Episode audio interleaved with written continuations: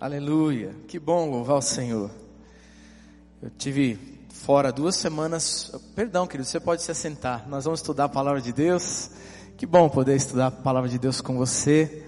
Bom voltar para casa. A gente saiu, eu e a família, duas semanas aqui, por dois fins de semana, pregando em outras igrejas. E gostoso, né? Uma das filhas estava dizendo hoje: Eu estou com uma saudade da igreja. E a gente então poder voltar e poder compartilhar e louvar Deus junto é uma benção, uma alegria. A gente está grato ao Senhor por poder voltar. E eu gostaria de compartilhar a palavra de Deus com você nessa noite. Sei que você vem adorar, mas que você também vem uma expectativa gostosa, santa, bonita de receber da palavra de Deus, né? De ouvir o Espírito de Deus falando no seu coração. E eu queria então convidar você a abrir a sua Bíblia uh, no Evangelho de Marcos, capítulo 2, versículos de 1 a 13. Nós vamos ler juntos essa, esse trecho da palavra de Deus. Acredito eu que deve ter também depois na tela para você acompanhar. E, e assim nós vamos orar e vamos pedir que o Senhor fale comigo e com você, nos visite de uma forma especial, toque a nossa vida e que Ele, essa é a minha oração, que Ele corresponda muito além daquilo que é a tua expectativa hoje e que o Senhor fale ao seu coração. Marcos capítulo 2, versículos de 1 a 13. Abre a sua Bíblia, mesmo que o telão tenha aqui, abre a Bíblia, tá bom? E normalmente eu sei que as mulheres têm até aquelas canetas assim, coloridas, diferentes, né? Para riscar, para fazer balãozinho, para marcar, para guardar. É gostoso quando a gente lê a Bíblia, quando a gente manuseia a palavra de Deus. Então, se você tem aí, você pode abrir, nós vamos ler. Marcos capítulo 2. Diz assim a palavra de Deus. E alguns dias depois, entrou outra vez em Cafarnaum e soube-se que estava em casa. E logo se ajuntaram tantos que nem ainda nos lugares junto à porta cabiam. E anunciava-lhes a palavra. E vieram ter com ele conduzindo um paralítico trazido por quatro.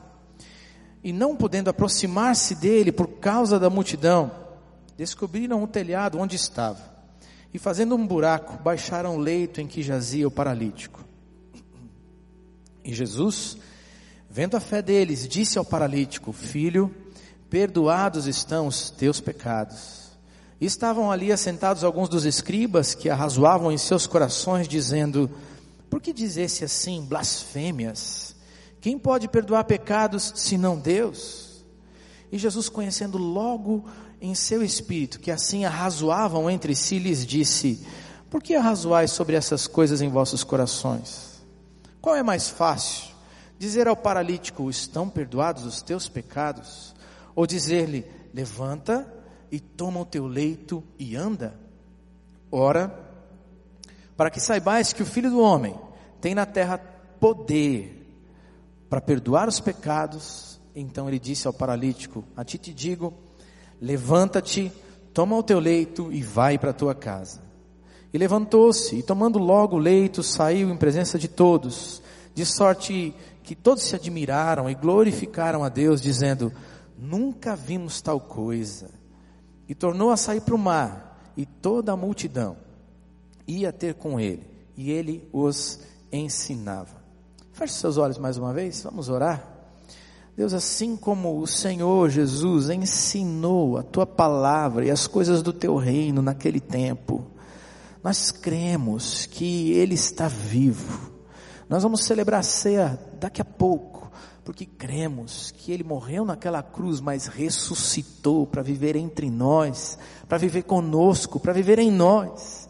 E por isso nós pedimos, fala mais uma vez ao nosso coração, faz na nossa vida as mesmas obras que o Senhor fez naquele tempo e hoje atende às necessidades de cada, de cada coração, fazendo muito além daquilo que pedimos ou pensamos. Tu és o Deus de poder, aquele que com toda autoridade pode falar ao nosso coração.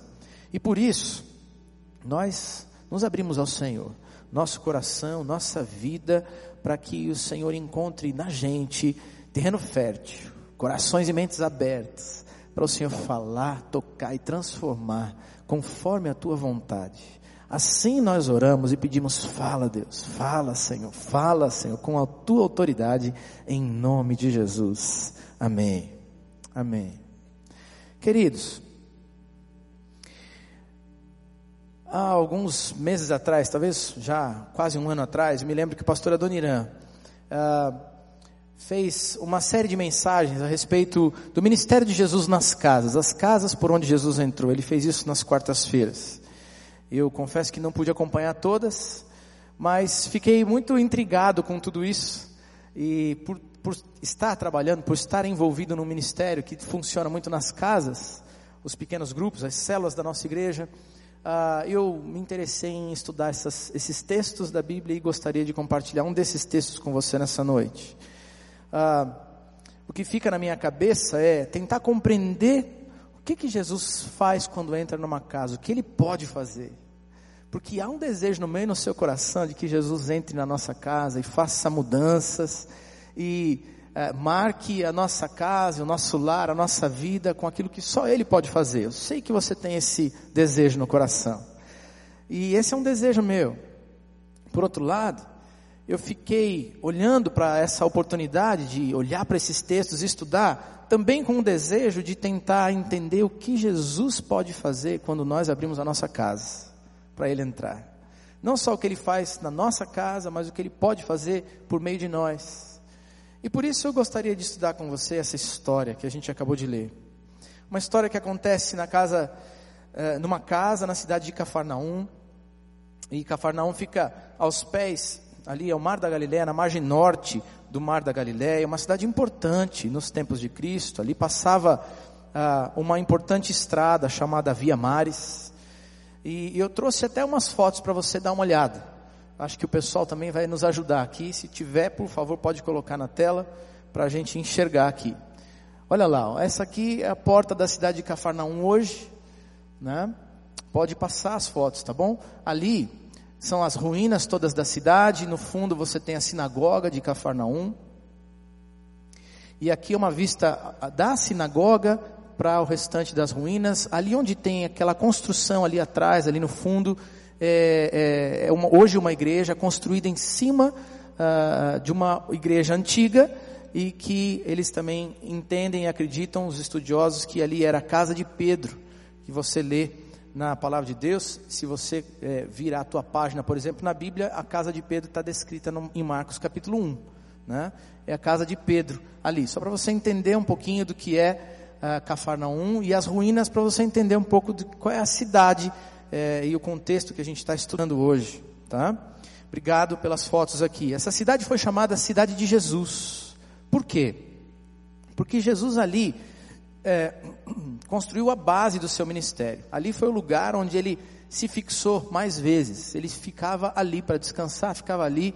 Ah, alguns dizem que ele fixou residência, que sua casa era ali. Outros estudiosos dizem que a casa onde Jesus ah, fixou a base do seu ministério, onde ele descansava, onde ele estava, era a casa de Pedro, que a gente acabou de ver ali naquela foto. E o que eu quero estudar com você hoje é exatamente isso. O que, que Jesus faz? Qual é a realidade de uma casa que, na qual o Senhor está presente? O que, que é possível experimentar quando Jesus entra na minha casa e na sua? Nós vamos celebrar a ceia do Senhor, como a gente acabou de dizer na nossa oração, e Ele tem participado da nossa vida. Mas eu gostaria de, antes da gente uh, participar da ceia juntos, a gente pudesse refletir sobre como ele está, se ele tem ou não liberdade e o que, que a gente pode ainda rever no nosso relacionamento com Deus, para que a nossa casa seja cheia da glória, da graça, da presença desse Jesus. E, ela possa mostrar para o mundo as marcas de Cristo, porque ele vive naquele ambiente junto comigo e com você. Então, eu gostaria de partilhar alguns ensinos da palavra de Deus sobre as casas. E na casa onde Jesus entra, o primeiro ensino que eu gostaria de deixar é que na casa onde Jesus entra, a palavra de Deus é anunciada. E o versículo 2 fala disso. É uma marca das residências, dos lares, das casas onde o Senhor entra. O versículo 2 vai dizer: e se ajuntaram tantos que nem ainda nos lugares junto à porta cabiam. E anunciava-lhes a palavra. Queridos, como eu falei no capítulo 1, mostra ali Jesus naquela cidade pregando na sinagoga. A sinagoga que você viu ali. Jesus pregou naquela sinagoga ali no capítulo 1 de Marcos. Quando você vê ainda o, o restante do capítulo, vai dizer que Jesus saiu da sinagoga e foi até a casa de Pedro, e ali ele visitou aquela casa, a sogra de Pedro estava enferma, e Jesus entra naquela casa e ele faz um milagre, toca aquela vida e aquela pessoa é curada, e as pessoas vão glorificando o Senhor Jesus. É interessante perceber que Jesus tinha seu ministério em todos os lugares. Por onde ele ia, ele ministrava o reino do Senhor, falava, anunciava a palavra de Deus. É interessante olhar para aquele para aquelas fotos e perceber que o templo não ficava tão longe da casa, da casa de Pedro. É interessante isso, não ficava tão distante assim. É, eu, graças a Deus, tive o privilégio e a oportunidade de, de visitar esse lugar o ano passado. E isso veio na minha cabeça. Puxa, é perto, era perto. A sinagoga da casa. E eu fiquei pensando nisso. É interessante porque Jesus ensina no templo. E ele podia ter ensinado só no templo, mas ele também sai do templo e cura e ministra e ensina na casa. Então, eu gostaria de compreender com você que uma das marcas da casa onde Jesus entra é que ali é lugar de anunciação da palavra de Deus, da mensagem de Cristo, daquilo que Ele quer realizar em nós, daquilo que Ele quer fazer no mundo. Muito provavelmente, esse, essa casa, onde Jesus estava agora, ensinando, nesse capítulo 2, é também a casa de Pedro. Ele estava naquele lugar para ensinar a palavra de Deus. A casa, queridos, é um lugar especial especial para compartilhar os ensinos de Cristo. É o lugar do aconchego, é o lugar da intimidade, é o lugar da família. E que bênção, que preciosidade a gente poder viver com o Senhor dentro de casa. Uma das marcas da nossa sociedade moderna, pós-moderna, eu sei lá, a sociedade da atualidade, é que o homem é, é, repartiu, esqueci a palavra, né? mas ele, ele repartiu a vida dele em, algumas, eh, em alguns lugares diferentes. Então você é uma pessoa no seu trabalho, você tem um tempo no seu trabalho, depois você tem um tempo na sua casa, depois você tem um tempo na igreja, e assim a gente vai é, como que vivendo vidas diferentes na nossa sociedade. O ser humano faz isso, nossa sociedade é assim.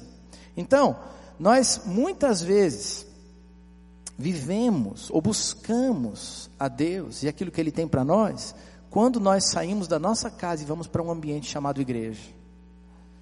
E é interessante porque o que Jesus está tentando dizer é que a igreja precisa ser você, porque você é o templo do Senhor hoje, você é o coração, é o lugar onde o Senhor habita, e onde você estiver, ali está a igreja. Então, a sua casa é ambiente, o seu lar é ambiente da pregação da palavra de Deus, é lugar onde ele quer se sentir em casa. Esse é um dos ensinos aqui desse texto. Para a gente lembrar que nós não devemos ficar repartindo ou departamentalizando a nossa vida, compartimentalizando a vida em, em várias partes aí e deixando Jesus numa delas. Jesus quer fazer parte de toda a sua vida. Jesus quer que ele seja bem-vindo quando você vem ao templo. E esse é um lugar gostoso de adoração, a família toda reunida aqui, os crentes em Jesus reunidos, mas ele quer também que você seja igreja quando você abre a porta da sua casa ou quando você a fecha para viver a sua vida lá dentro. Jesus quer que a porta esteja aberta na sua casa para a anunciação do evangelho de Cristo nessa terra. É interessante. Parece que consequência ou uma consequência natural da vida com Jesus é o partilhar daquilo que ele tem para fazer, daquilo que ele é. é. Interessante olhar isso. Marcos capítulo 1 mostra Jesus entrando na casa de Pedro para ministrar e para curar. Mas já no capítulo 2, a casa aberta, com portas abertas para receber gente. Já no capítulo 2, porque é consequência da nossa vida com Deus, partilhar o que Jesus é e o que Ele tem feito na nossa vida. Isso é a vida cristã. E a minha pergunta para você hoje, talvez uma das primeiras perguntas seja: como é que é a sua vida? Porque nós, muitas vezes, na, na, na atualidade, entendemos que a casa é o nosso refúgio, é o lugar onde a gente vai poder escolher o que fazer. E a gente vive algumas coisas que dão na telha. Mas não necessariamente a gente vive o que Jesus quer que a gente viva dentro de casa. E não necessariamente a gente mantém a porta aberta para que, como uma consequência natural da vida que eu vivo com Jesus, pessoas então possam chegar até aquele lugar e conhecer o Jesus que é o meu Senhor e meu Salvador, o teu Senhor e o teu Salvador. É interessante, aqui na igreja nós temos falado esse ano que estamos sonhando, estamos rumando é, é, para termos mil células, queremos trabalhar por isso, para termos mil células na igreja. Né? E é interessante, hoje nós temos 250 células, queremos crescer e precisa crescer muito. As células estão hoje em mais de 40 bairros diferentes da nossa cidade pregando o Evangelho de Cristo. Pregando o Evangelho de Cristo. Mas uma das coisas que vem ao meu coração quando olho para esse texto é uma consequência natural do ser igreja é abrir a casa. Seria uma coisa da gente não precisar ficar perguntando para você ou tentando ah, como igreja aqui, levantamos novas casas, novas casas, portas abertas, porque consequência natural de experimentar Jesus em casa é abrir a porta da casa para que pessoas possam conhecê-lo também. E a minha pergunta é: como é que é a sua vida com Jesus, dentro de casa? A casa é o seu lugar ou é o lugar de Jesus? Ou é o lugar de Jesus estar com você? Ou é o lugar de Jesus falar para esse mundo através ou por meio de você. Não tem nada combinado, tá bom? É, mas eu queria é, ver se temos líderes de célula hoje aqui. Se tem, por favor, fica de pé. Eu não vou pregar sobre células hoje, tá, gente? É só um, um ponto, tá bom? Queria só ver. Temos líderes de célula, homens, mulheres, é, jovens, gente boa aí que tem aberto a casa. Olha só que bonito. Temos alguns aqui. Obrigado por vocês estarem vivendo essa experiência. Você pode bater palma para eles aqui, para a gente adorar a Deus e glorificar, Senhor? Obrigado, que bom. Sabe, gente, é gente como a gente que abre a casa, que partilha a vida. Consequência natural do viver em Cristo é a gente poder ser o lugar e o ambiente onde as pessoas vêm onde as pessoas vêm. E que coisa linda a natureza desse texto aqui, porque o lugar onde a sogra é curada é o lugar onde as pessoas vão buscar a cura. E agora, nesse, nesse contexto aqui, um paralítico é curado, ou vai ser curado no nosso estudo aqui, a gente vai ver isso ainda. Mas o paralítico é curado no lugar, naquele ambiente onde a sogra tinha sido curada outro dia. Sabe por quê? Porque é naturalmente consequência daquilo que a gente experimenta. Eu vivo com Jesus, Ele faz parte da minha casa e do meu lar. E aquilo que eu experimento, os outros vêm buscar e podem conhecer e podem experimentar também. Talvez a pergunta mais inquietante para começar seja: de fato Jesus é bem-vindo na sua casa? Ele é o seu convidado. E nós precisamos rever a nossa vida para que a nossa vida não seja como a do homem no mundo pós-moderno. Aquele que escolhe o que vai fazer, aquele que vive o hedonismo, os prazeres desse mundo, ou outras ideologias, relativismo. E aí eu decido o que é bom, o que não é bom, o que é certo, o que não é certo. Não existem mais valores absolutos como o da palavra de Deus que orienta a nossa vida, o evangelho de Jesus. E ali na minha casa, então eu experimento o que eu quero, mas não o que Jesus quer. É gostoso quando pessoas compreendem que a vida cristã é assim, com naturalidade a gente reparte aquilo que a gente recebe. Nesses dias em que a gente começou esse ano lutar pelas mil células, a gente recebeu num, num dia de liderança que fizemos aqui, duas pessoas diferentes. Uma delas, um homem brasileiro, parte aqui desse grupo de pessoas dessa igreja, que está trabalhando na China. E o pastor já mencionou sobre isso daqui, e eu queria só relembrar. Ele disse: Eu queria ser uma das mil células lá na China. E esse homem então, outro dia, já começou o trabalho, outro dia ele me mandou uma foto. Porque eu estou trabalhando com as células, eu tenho o privilégio de ver alguma coisa que às vezes você não vê. Eu vi uma foto tão bonita da nossa célula lá na China, no intervalo do trabalho, vinte e poucas pessoas, dentro de uma empresa, estudando a Bíblia e conhecendo Jesus, num país com portas mais fechadas para o Evangelho, porque tem alguém que partilha o que recebe, partilha da vida de Jesus. Outra família, uma família de Assis, interior de São Paulo, 500 e poucos quilômetros daqui. E eles disseram: queria fazer parte do, das mil células, queria poder participar desse movimento de igreja. E eu sou de outra cidade também, mas eu gostaria de, de fazer isso. De vez em quando eles estão entre nós, uma vez por mês, mais ou menos, eles estão por aqui. E aquele, aquele casal, aquela família que a gente recebeu naquele dia, eles disseram: Nós temos um programa de rádio na cidade e nós convidamos as pessoas da, ali pela, da, através da rádio para estarem na nossa casa. E a gente então faz uma célula e a gente quer então é, estar unido ao movimento que essa igreja tem entendido que deve fazer para a glória de Deus. E aí então essa gente está pregando o evangelho também ali no interior de São Paulo. Queridos, Deus quer usar a tua casa. Deus quer ser bem-vindo na tua casa e Ele quer usar o teu lar, tua vida, teus relacionamentos ali, para que as pessoas vejam Jesus, para que as pessoas possam conhecer o propósito, o plano, a salvação que Jesus tem para oferecer. Tua casa é lugar onde Jesus é bem-vindo, onde Jesus pode entrar com liberdade. A sua casa é o lugar onde a palavra está sendo anunciada. Apocalipse 3:20 diz: Eis que estou à porta e bato. Se alguém ouvir a minha voz e abrir a porta, entrarei na sua casa e com ele cearei, e ele comigo. O Senhor quer fazer parte da tua história.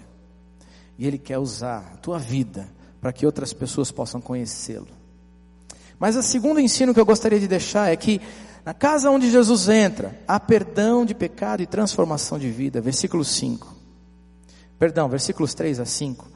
E vieram ter com ele, conduzindo um paralítico trazido por quatro pessoas, e não podendo aproximar-se dele por causa da multidão, descobriram o telhado onde estava, e fazendo um buraco, baixaram o leito em que jazia o paralítico. E Jesus, vendo a fé que eles tinham, disse ao paralítico: Filho, perdoados estão os seus pecados. Por haver muita gente na casa, alguns que queriam ver a Jesus não conseguiam mais se aproximar. Quatro homens então traziam seu amigo, que era paralítico, e neles tinha havia uma profunda convicção: se nós levarmos o nosso amigo, essa pessoa até Jesus, algo novo e diferente vai acontecer. Tinha fé, tinha convicção. E quando eles chegam e olham, não podem entrar, então o que acontece? O que, que a gente vai fazer? E que gostoso, né? Brasileiro entende o que eles fizeram, né? Brasileiro dá jeitinho para qualquer coisa. Né? O que, que a gente faz agora? Vamos descobrir um jeito. E então eles vão até o telhado e arrancam um pedaço do telhado e descem o paralítico, e de repente ele está ali junto de Jesus, onde Jesus está ensinando. E o que Jesus vê? O que Jesus vê? Em primeiro lugar, Jesus vê a fé desses homens, a fé desses homens, que creem de todo o coração que aquele homem paralítico pode ser curado e transformado se ele estiver na presença de Jesus. Essa é a primeira coisa que Jesus vê. Mas sabe, Jesus vê o paralítico. E é curiosa a expressão que Jesus fala para o paralítico. A primeira coisa que ele fala. Porque Jesus podia dizer: Filho, estou vendo que você não consegue andar. Eu quero curar você. Levanta, sai do teu leito aí, pega o teu leito e vai para casa, como depois ele fez. Mas a primeira expressão de Jesus para aquele homem é: Filho, os teus pecados estão perdoados. Na casa onde Jesus entra, há perdão de pecado e transformação de vida. Gostaria de compartilhar com você aquilo que eu creio no texto. Nem todos os motivos de enfermidade nossos são frutos do pecado, mas alguns deles sim. E eu entendo nesse texto, isso é uma convicção minha, de que Jesus trata aquilo que precisa ser tratado primeiro. Jesus olha para aquele homem e sabe que aquilo que precisa ser feito é uma transformação da alma, a purificação do ser, a transformação de um homem que está em pecado. Eu não sei como você está, mas Jesus trouxe você para cá hoje para dizer que Ele quer ir direto ao ponto. Tem coisa na minha vida e na sua que precisa ser transformada por Jesus. Muitas vezes nos aproximamos de Jesus, ouvimos numa casa, viemos a uma casa de oração como essa, porque queremos ser tocados, transformados, queremos ver a bênção e um milagre do Senhor acontecer. Não há nenhum problema nisso.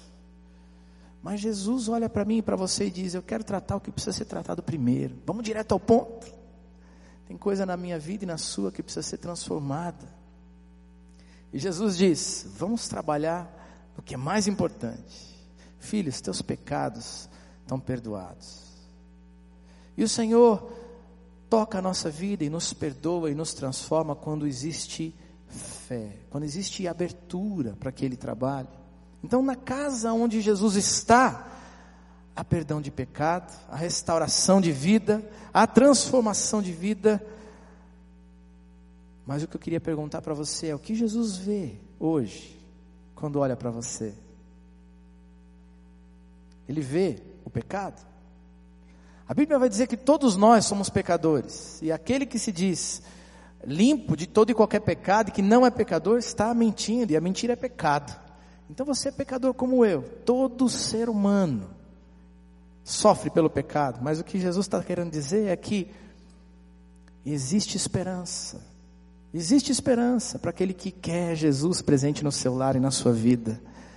E se você confessa os pecados, 1 João 9, se confessarmos os nossos pecados, Ele é fiel e justo para nos perdoar os pecados e nos purificar de toda a injustiça.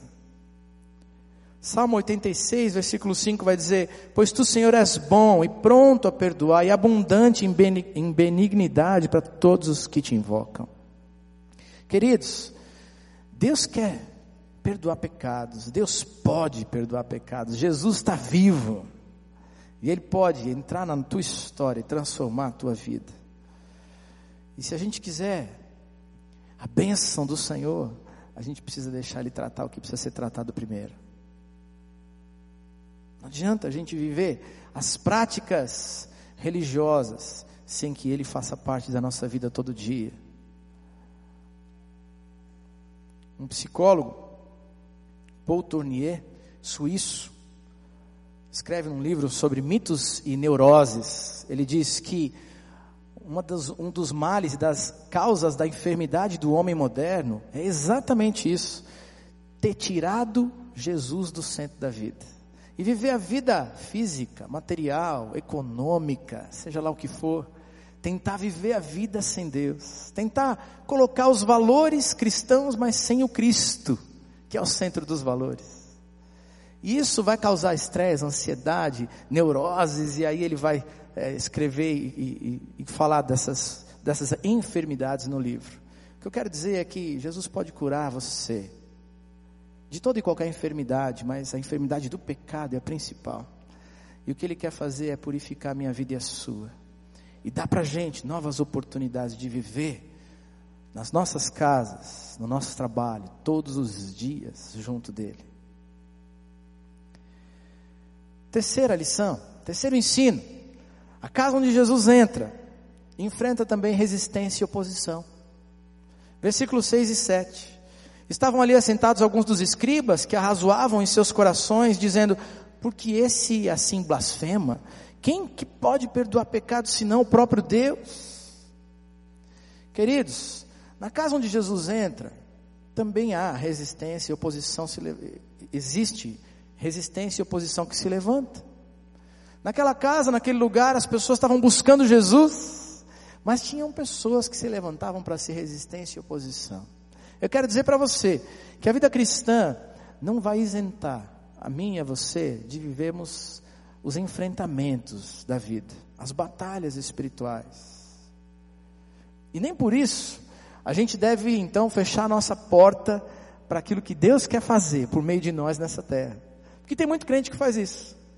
Tem muita gente que diz assim: olha, esse negócio de oração é complicado, porque se a gente começa a orar, então as batalhas espirituais vêm. E aí o diabo não vai ficar contente, ele vai começar a perturbar a gente. E aí o pessoal diz assim: então é melhor não orar. Melhor a gente não se envolver demais. Queridos, aí você pede a bênção e a oportunidade de ver o milagre e a vitória do Senhor se realizando na tua vida. A nossa vida vai estar sempre envolvida com batalhas, quer você queira, quer não, porque nós estamos no mundo, e o mundo jaz no maligno, e os problemas existem. Mas, queridos, quando Jesus está presente na casa, vitória vem. Vitória vem. E mesmo que a oposição se levante, o Senhor vai continuar derramando graça e se manifestando ali naquele lugar. Que tipo de resistência eu e você podemos enfrentar hoje? Existem várias, né? Fiquei pensando algumas. Às vezes é um parente nosso que se levanta e diz: Você está louco? Acreditar em Deus hoje? Para com isso. Tem outras coisas, às vezes é o colega do trabalho, ou às vezes para a galera, né, é o professor da universidade que começa a colocar a ciência e as explicações científicas no lugar da fé e vai dizer: não existe espaço para viver a fé quando a gente olha para a ciência, e a gente vai vivendo enfrentamentos, oposições, resistências. A mídia, que vai dizer que alguns dos valores que a gente procura viver como igreja do Senhor nessa terra estão ultrapassados. Mas quando o Senhor está dentro da nossa casa, quando Jesus é o centro do lar, quando Ele está ali, queridos, Ele se manifesta, os milagres acontecem e ninguém pode resistir. E ali a gente tinha os escribas que estavam resistindo, mas ante a manifestação de Jesus, eles se calam, eles têm que se render a um Jesus que é Deus, soberano, poderoso e que veio realizar o plano de Deus na terra. Quero dizer para você que toda e qualquer resistência que queira se levantar contra você, enquanto você estiver se posicionando ali ao lado do Senhor Jesus, vai cair por terra, porque o Senhor Jesus é vitorioso, ele já conquistou essa vitória na cruz, e ele estende essa vitória para mim e para você, quando nosso lar quando a nossa cara, quando a nossa vida está aberta para que pessoas possam conhecê-lo. Você já tem a vitória. Você já tem a vitória. Não tenha medo. Não tenha medo de enfrentar as resistências e as oposições, porque elas vão se dobrar ante a glória e a majestade do nosso Deus. Quem pode vencer o nosso Deus? A quem temerei? A quem temerei? Nosso último ensinamento, nosso último ponto aqui, para hoje, é que a casa onde Jesus entra, ali há a revelação do Cristo, o Filho do Deus vivo. Versículos 8 a 11. Jesus, conhecendo logo no seu espírito que assim arrazoavam entre si, lhes disse: Por que arrazoais essas coisas nos vossos corações? Que é mais fácil dizer para o paralítico: Estão perdoados os seus pecados? Ou dizer: Levanta-te, toma o teu leito e anda? Ora, para que saibais que o Filho do Homem tem na terra todo o poder para perdoar os pecados, então disse ao paralítico: A ti te digo, levanta-te, toma o teu leito e vai para a tua casa. E levant... perdão, e levantou-se e tomando logo o leito, saiu na presença de todos, de sorte que todos se admiravam e glorificaram a Deus, dizendo: Nunca vimos tal coisa. Ah, queridos, quando Jesus é bem-vindo na nossa casa, quando Ele entra na nossa casa, ele se revela como o Deus vivo, o Deus soberano, Deus sobre toda e qualquer coisa, porque Ele é Deus. Ele é o nosso Deus vitorioso, Ele é o Pai, Ele é cheio de poder. A Bíblia vai dizer que Jesus estava com Deus na eternidade, que Jesus participa da obra da criação. Nada pode conter esse Deus, nada pode dobrá-lo. Nada pode vencê-lo. E quando a nossa casa está aberta para Ele reinar, então a revelação de Jesus acontece. Ele não é só alguém que ensina a palavra de Deus, é alguém que se manifesta, é alguém que faz milagre, é alguém que transforma a situação. Ele olha para aquele paralítico e diz: Filho, agora é a hora. Levanta, anda e vai para a tua casa. E ali existe cura da alma e a salvação, mas também existe a revelação de que esse Jesus é o Todo-Poderoso.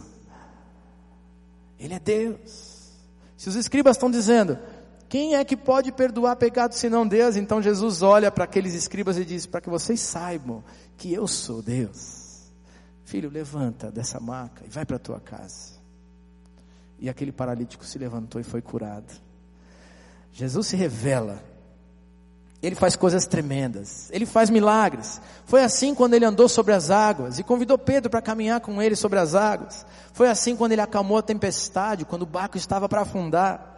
Foi assim quando ele transformou água em vinho, naquela festa de casamento.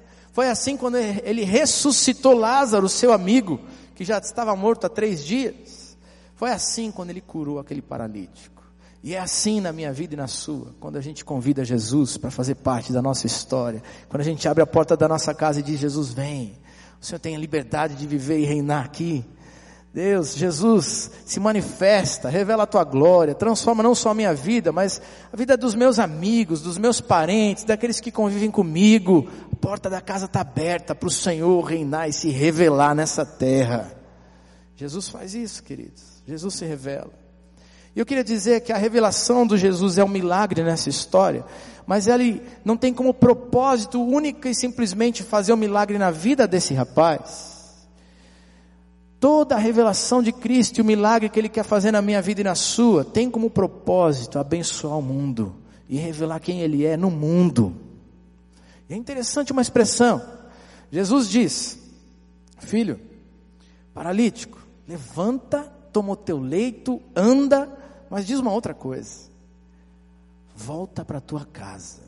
Volta para a tua casa. Porque a revelação de Deus, o milagre que Ele quer fazer, a bênção que Ele quer derramar na minha vida e na sua, não é simplesmente para que a gente possa desfrutar dele, mas para que a nossa casa, nosso lar, aqueles que amamos, aqueles que convivem conosco, possam compreender quem Deus é e o que Ele quer fazer que Ele quer fazer, não só na minha vida, mas na vida de cada um que o buscar de todo o coração. Hoje de manhã, estava conversando com um casal, o Valdenir e a Elisete, eles são líderes de célula nessa, na nossa igreja. Essa semana, a Elisete estava na UTI aqui do, da, da, do hospital, aqui perto da, da, igreja, esqueci o nome agora, perdão. Uh, e a gente estava orando pelo telefone.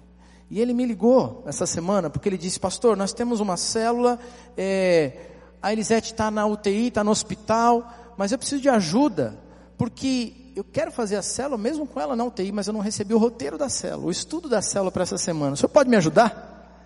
E aí eu mandei uh, o ensino da célula lá por e-mail, para que ele pudesse realizar a célula.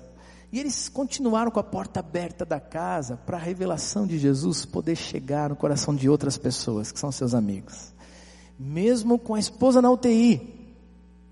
E hoje a gente estava agradecendo a Deus, orando e louvando a Deus juntos aqui no final do culto da manhã, porque ela saiu do hospital e hoje de manhã estava aqui na igreja, adorando ao Senhor junto comigo, junto com a igreja do Senhor.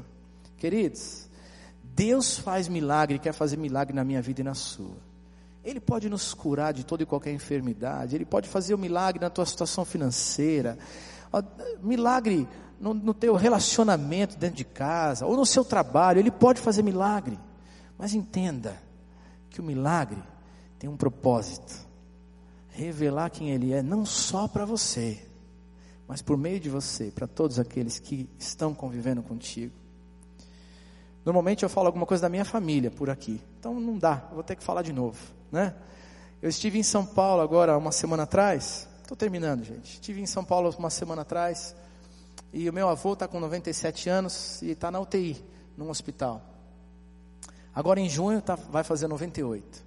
Ele está no hospital, uh, bem complicadinho ali, enfermo, está num vai e volta, teve na UTI, agora está no quarto, depois volta para a UTI, está no quarto agora nesses dias, e está sem conseguir falar. Mas foi interessante porque quando as coisas se complicaram, os médicos falaram: família, é melhor vocês se reunirem.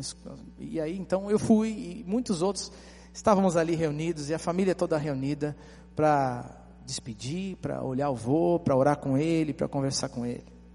E aí ele nos recebeu, pedia a oração, estava junto com a gente, adorando o Senhor, mesmo ali na, naquela dificuldade toda do hospital. Eu tive que voltar para Curitiba e depois ouvi notícias de que ele melhorou um pouquinho, mas ele não está conseguindo falar.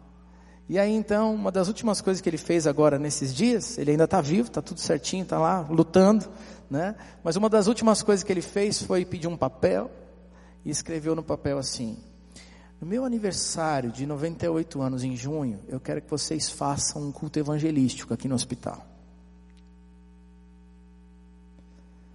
Gostoso, gente. Sabe por quê? Porque Deus mantém esse homem vivo e traz a família reunida mais uma vez para estar com Ele, para que Ele possa nos ensinar aquilo que é mais precioso. Família, o dia que eu for, vocês precisam continuar sendo o canal da bênção de Deus nessa terra, sendo instrumento de evangelização nesse mundo, sendo instrumento de Deus para que a palavra de Jesus possa continuar atingindo outros corações. E eu estou orando para o Senhor manter ele vivo, para a gente fazer o culto dos 98 anos. E a gente poder falar de Jesus mais uma vez, no hospital ou em casa. Não sei onde vai ser. Mas o que eu quero dizer para você é que continue, continue a buscar a presença do Senhor para que Ele faça milagres na sua vida, bênção na, na sua vida, porque Ele tem prazer em se revelar para mim e para você. Mas entenda que a casa onde o Senhor entra, onde Jesus entra, é lugar não só para que a gente desfrute dessa revelação, mas é o lugar onde Ele quer se revelar para a sociedade, para os nossos amigos, para os nossos parentes sem Jesus. Quero orar com você hoje, nessa noite. Nós vamos experimentar a ceia do Senhor. A ceia do Senhor é esse memorial.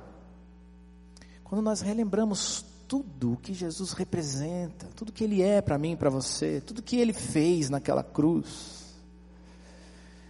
Mas, queridos, o convite do Espírito Santo para mim e para você nesta noite, antes de experimentar a ceia, antes de partilhar dessa ceia, é para a gente rever a nossa vida. É para que você pense mais uma vez, se Ele tem a liberdade de reinar se Ele é o convidado principal na tua casa e no teu lar, se como fruto, consequência natural da presença dEle nesse lar, pessoas estão se aproximando de Jesus quando convivem com você e tua família. Queridos, alguns de nós, mesmo como igreja, esquecemos de realizar até o culto doméstico dentro da nossa casa. Lembramos que isso é coisa que um dia foi feito lá atrás. Aprendemos isso com pai ou com avô. Mas hoje não, não dá mais tempo para esse tipo de coisa. E a pergunta é: tem lugar para Jesus na tua casa? Tem tempo para Jesus na tua agenda? Porque Ele quer fazer parte da tua vida. E Ele quer se manifestar nessa terra por meio de você. Então eu gostaria de orar com você. Não vou pedir para você vir até a frente, porque nós já estamos com o horário avançado, vamos celebrar a ceia do Senhor. Mas se o Espírito Santo de Deus, de alguma maneira, veio falando ao seu coração nessa noite, e você está entendendo, e você não pode fugir, porque o Espírito Santo está falando ao seu coração de que algo tem que mudar dentro das quatro paredes do teu lar, ou dentro das paredes do teu coração e da tua vida. Então eu gostaria que você ficasse de pé no seu lugar para que a gente, como igreja, diga: Senhor, tu és bem-vindo. Você de fato é o meu rei, o meu Senhor. Jesus, quero que o Senhor seja o convidado principal da minha casa. Eu quero que a porta esteja aberta para o Senhor reinar, mas para o Senhor reinar não só na minha vida, mas por meio desta vida, o Senhor possa começar a reinar em outros corações. É o que o Senhor veio dizer para mim e para você hoje. Ele quer algo novo dentro do teu lar.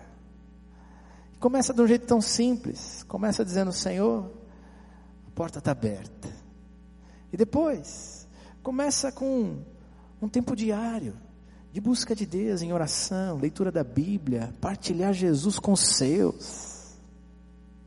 E depois, naturalmente, outra coisa vai acontecer: partilhar Jesus com aqueles que Ele mesmo põe na sua vida como amigos.